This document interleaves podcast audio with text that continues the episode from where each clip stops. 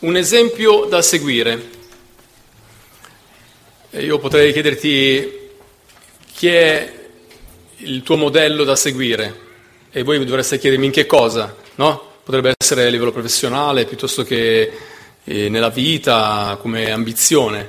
E noi guardiamo in alto, no? Guardiamo qualcuno che è molto in alto, mentre invece oggi ci sentiamo tirare la giacchetta in basso e Gesù indica un bambino che lui stesso prenderà e metterà sulle sue ginocchia parlando ai suoi discepoli che avrebbero dovuto eh, imparare una lezione proprio in un momento dove loro stavano mirando in alto, ma il Signore Gesù li ridimensiona e li porta a prendere come esempio i piccoli fanciulli. Perciò questa, questo esempio dei bambini ci può portare con dei dubbi. Devo essere un bambino? No, sappiamo che la scrittura ci dice che in quanto al ragionare, al pensare, al parlare, non dobbiamo essere dei bambini. Però ci sono due cose per le quali dobbiamo prendere dai bambini e le vedremo proprio oggi nella nostra lettura negli Evangeli. Andiamo nel capitolo 18 del Vangelo di Matteo e sarà il nostro primo punto che vogliamo affrontare oggi come sfida, voglio dire, voglio dire anche per il nostro futuro e per poter allinearci a quello che è l'insegnamento del nostro Maestro. Intanto vi faccio una premessa eh, al, al messaggio, una prefazione, un'introduzione come volete. Eh, lo so che non è difficile trovare Matteo, l'avete già trovato, ok? Non sono i piccoli profeti, a volte ci si mette un po' di più. Cos'era successo?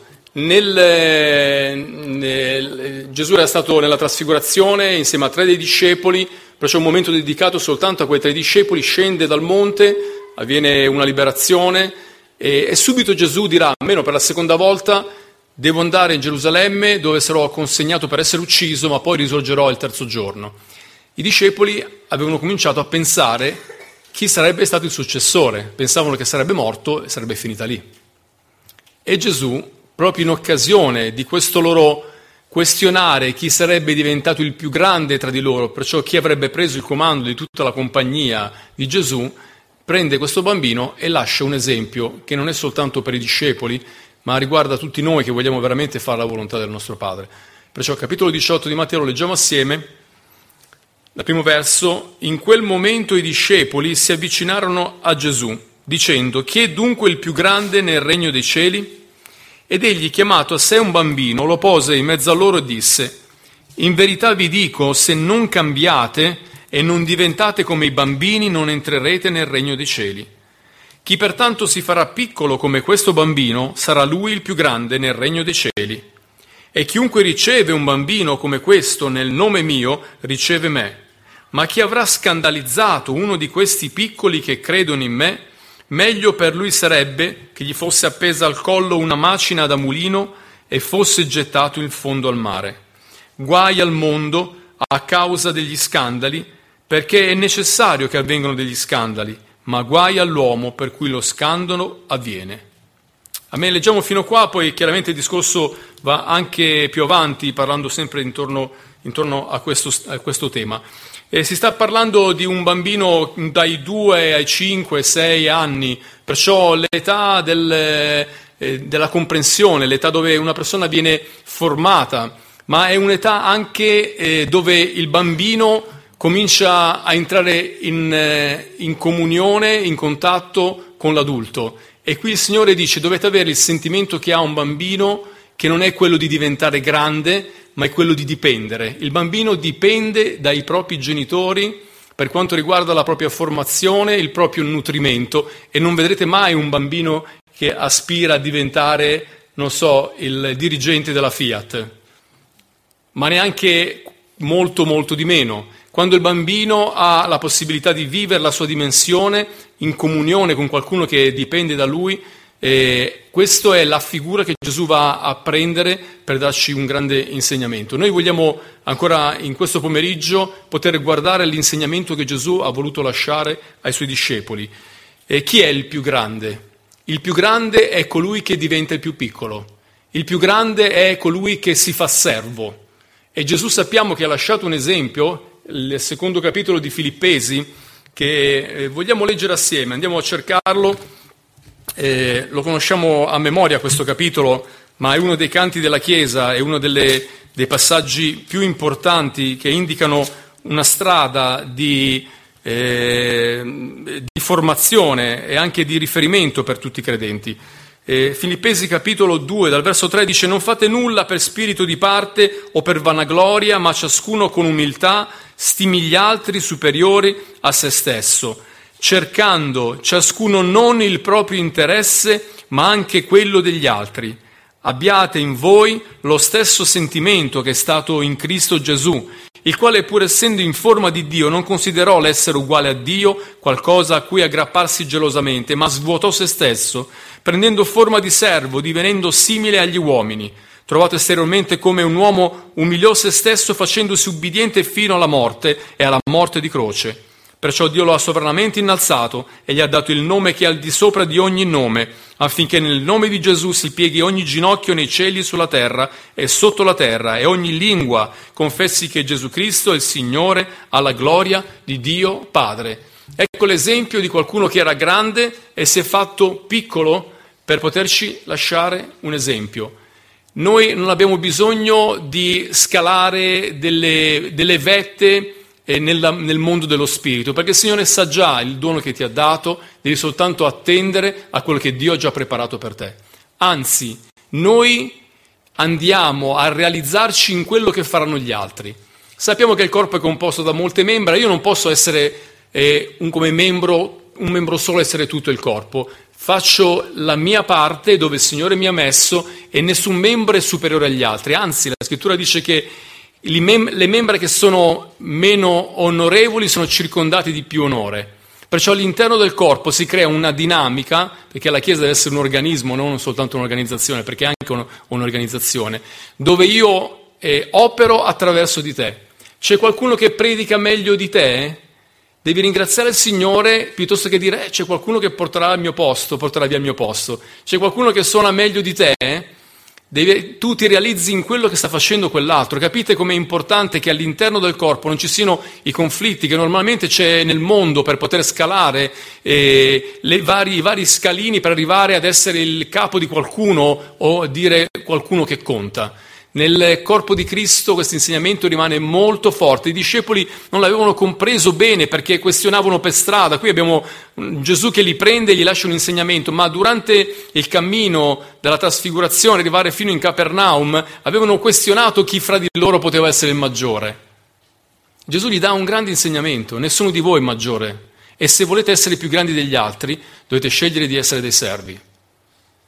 E allora ecco che la prima cosa che impariamo dai bambini è di essere umili e di non farci prendere dall'orgoglio di essere arrivato chissà a fare che cosa, anzi rientriamo nella condivisione dei doni che Dio ha dato alla Chiesa. E abbiamo un po' questa sindrome del tutto il mondo gira intorno a te, no? Sapete che c'era quella pubblicità dove c'era uno che faceva un punto e poi faceva un cerchio dove lui rimaneva dentro.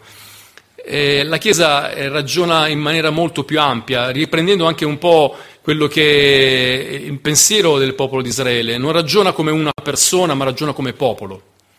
La Chiesa ragiona come corpo. E perciò quando io vedo intorno che ci sono tanti talenti, ho una grande gioia, non perché questo ritorna a mio beneficio, ma perché in questa maniera si realizza la parola del Signore. Non c'è nessuno che pensa di essere più grande dell'altro e se c'è qualcuno deve ridimensionarsi perché è nel cuore dell'uomo cambiare. Siamo piccoli, siamo in quella maniera, dipendiamo completamente, ma quando cresciamo, ecco che in base alla nostra indole vengono fuori delle cose che devono essere corrette dal Signore. Questo per il beneficio della Chiesa. Lo devono imparare anche i genitori, quando spingono avanti i propri figli a fare qualcosa e magari li esaltano più di quello che sono.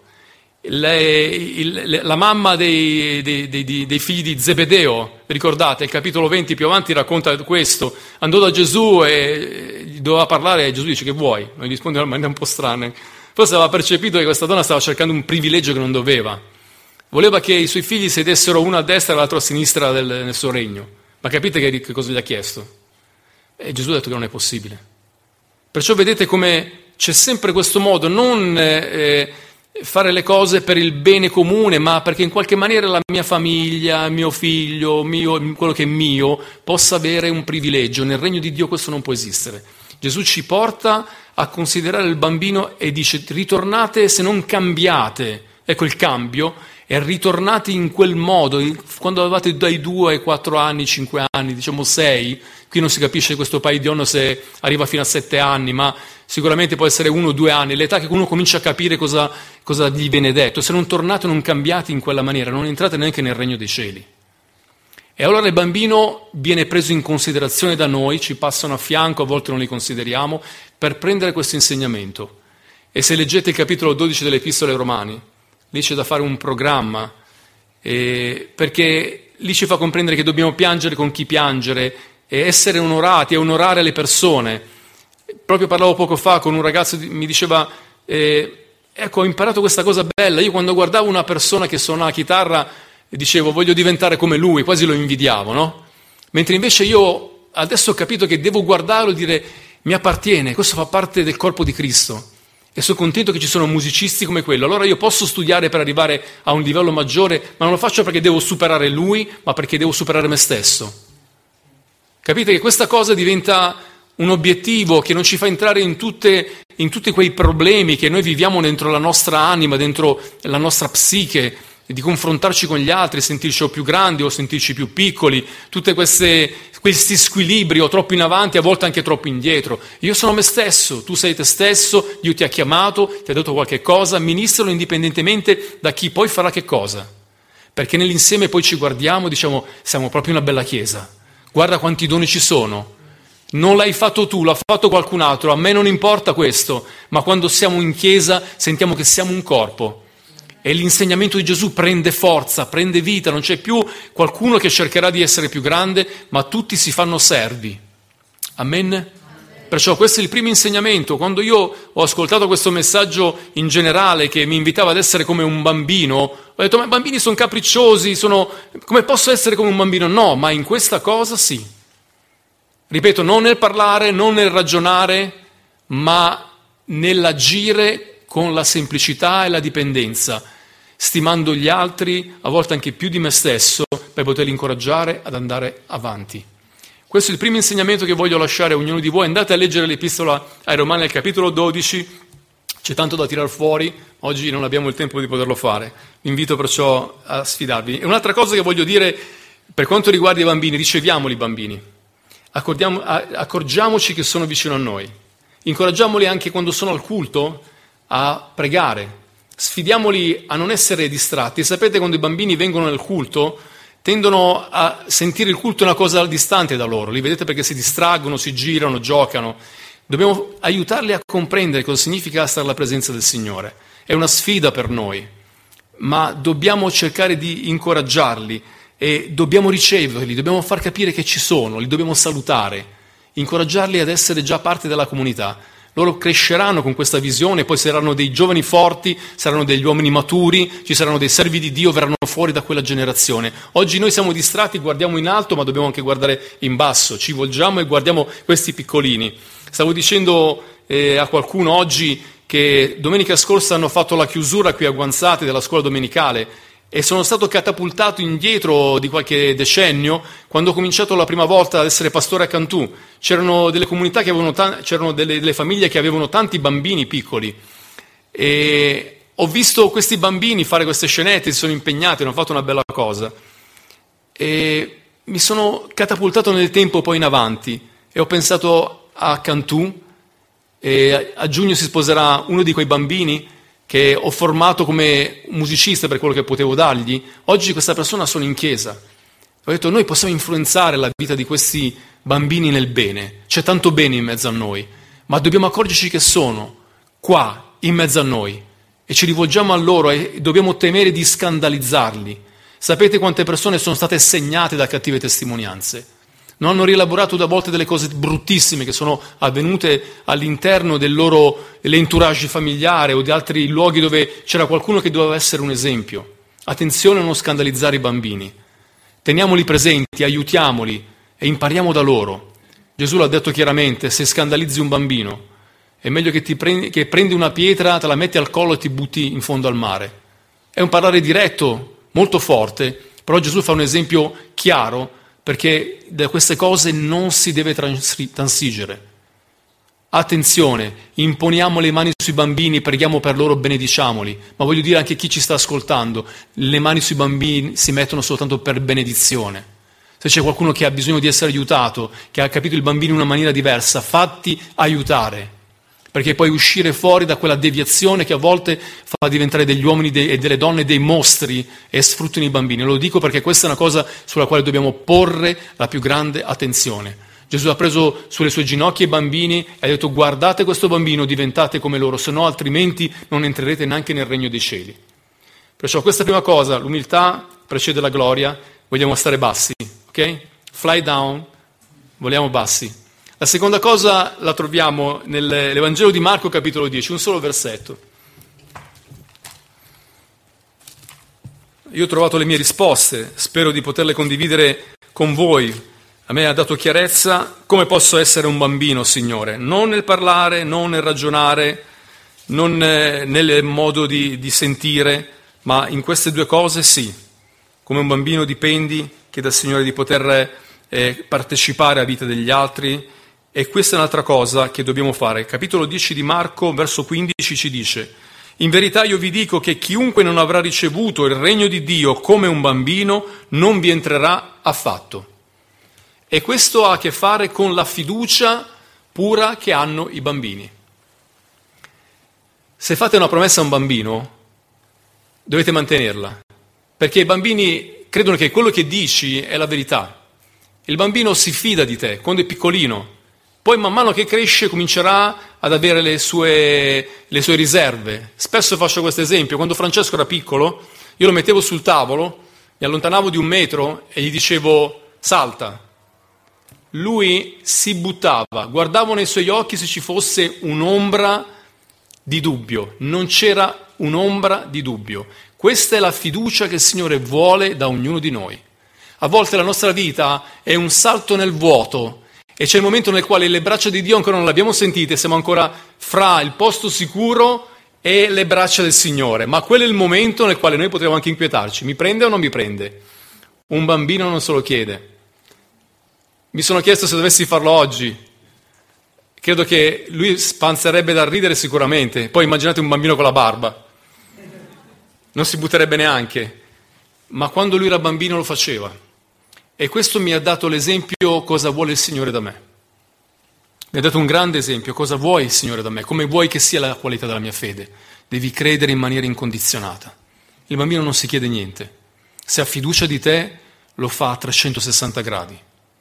Per questo Gesù dice che dovete accettare il regno di Dio come un piccolo fanciullo, se no non vi entrerete assolutamente. Sappiamo che abbiamo passato un anno difficile, siamo stati provati in molti modi, e, e alcuni anche con più motivi di preoccupazioni, che potremmo fare la lista che può arrivare da momenti della nostra salute che è stata messa in discussione per tutti, e momenti dove il lavoro ha cominciato a scarseggiare, e le notizie chiaramente dal telegiornale dove noi prendevamo le informazioni non ci incoraggiavano, momenti difficili dove le scelte di qualcun altro ci ha coinvolto e siamo stati messi sotto pressione. C'è stato un momento nel quale la nostra fede è stata messa duramente alla prova. Ma il Signore ci ritorna a dire, forse puoi avere degli esempi di fede nella Bibbia, capitolo 11 degli ebrei, avremo una lista lì da stare qua una giornata a parlare di ogni personaggio.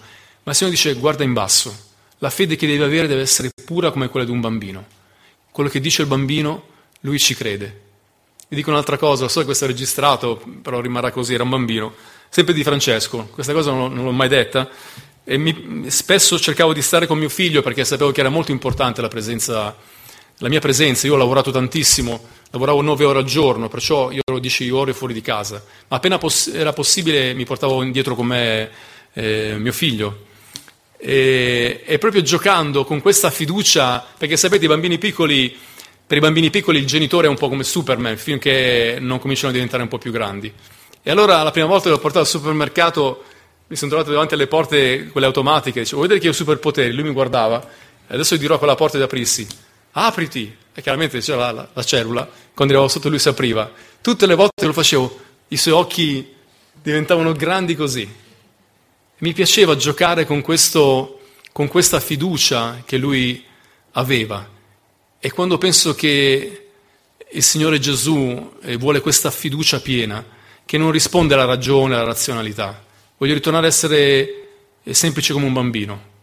Quello che il Signore mi dice voglio crederlo. Il bambino non ha storia, non ha timori, non ha passato lutti, non ha passato delle cose che sono passate sulla vita dei più grandi. Per questo è difficile ritornare ad essere un bambino in certe cose, ma è quella la strada che dobbiamo percorrere. Quando riusciamo a percorrere quella strada ci troviamo in pieno eh, sull'insegnamento che Gesù ha lasciato ai suoi discepoli. Perciò se non c'è fiducia non possiamo piacere al Signore. Lo so che Lui ci amano in maniera incondizionata, anche se abbiamo sbagliato, non voglio mettere in discussione tutto questo, ma il rapporto completo è quando noi mettiamo completamente fiducia in Lui. E possiamo dire, Signore, non posso dare spiegazione a tutto quello che succede nella mia esistenza, quello che sto vivendo, ma mi fido di te mi fido di te incondizionatamente. Voglio prendere questo messaggio, aiutami a rimanere basso, aiutami a essere alla pari con i miei fratelli, non sentirmi più grande, rapporto perciò orizzontale, ma nel rapporto verticale, che io possa avere una vera fede in te, una fede che si rinnova giorno per giorno, che vede veramente la potenza di Dio all'opera e che vede risultati, perché l'opera non è fondata su di noi, anche se siamo degli strumenti, l'opera è fondata sul Signore. E noi ritorniamo perciò a prendere questi due esempi che ci possono aiutare ad avere un obiettivo da raggiungere. Signore, sono stato bambino ed ero così tanto ingenuo, ma poi sono cambiato. La vita mi ha tritato, mi, ha passato, mi è passata di sopra. Ho passato tante cose. Penso di non fidarmi più di nessuno e a volte non mi fido neanche di te. Però ho bisogno di ritornare a dire Signore, io credo in te. E mi guardo intorno e credo anche nei miei fratelli Sembra strana questa frase, ma devo dar fiducia anche a chi è vicino a me, mettendo in conto che c'è anche la possibilità dello sbaglio, ma c'è anche la possibilità del recupero. E così recuperiamo un'anima che può essere sottratta all'avversario delle nostre anime per essere ancora uno strumento nelle mani di Dio. E allora ecco che il Signore Gesù, per concludere, ci lascia proprio questo esempio, in modo che noi possiamo non guardare ai personaggi più alti, anche se abbiamo grandi esempi, vogliamo ancora leggere storie, biografie di grandi uomini di Dio, ma il vero messaggio è guardare a questi bambini e imparare da loro. Quando impariamo da loro, seguiamo la strada che ha tracciato il nostro Maestro e ha lasciato un esempio affinché noi seguiamo nelle stesse orme sue. Amen.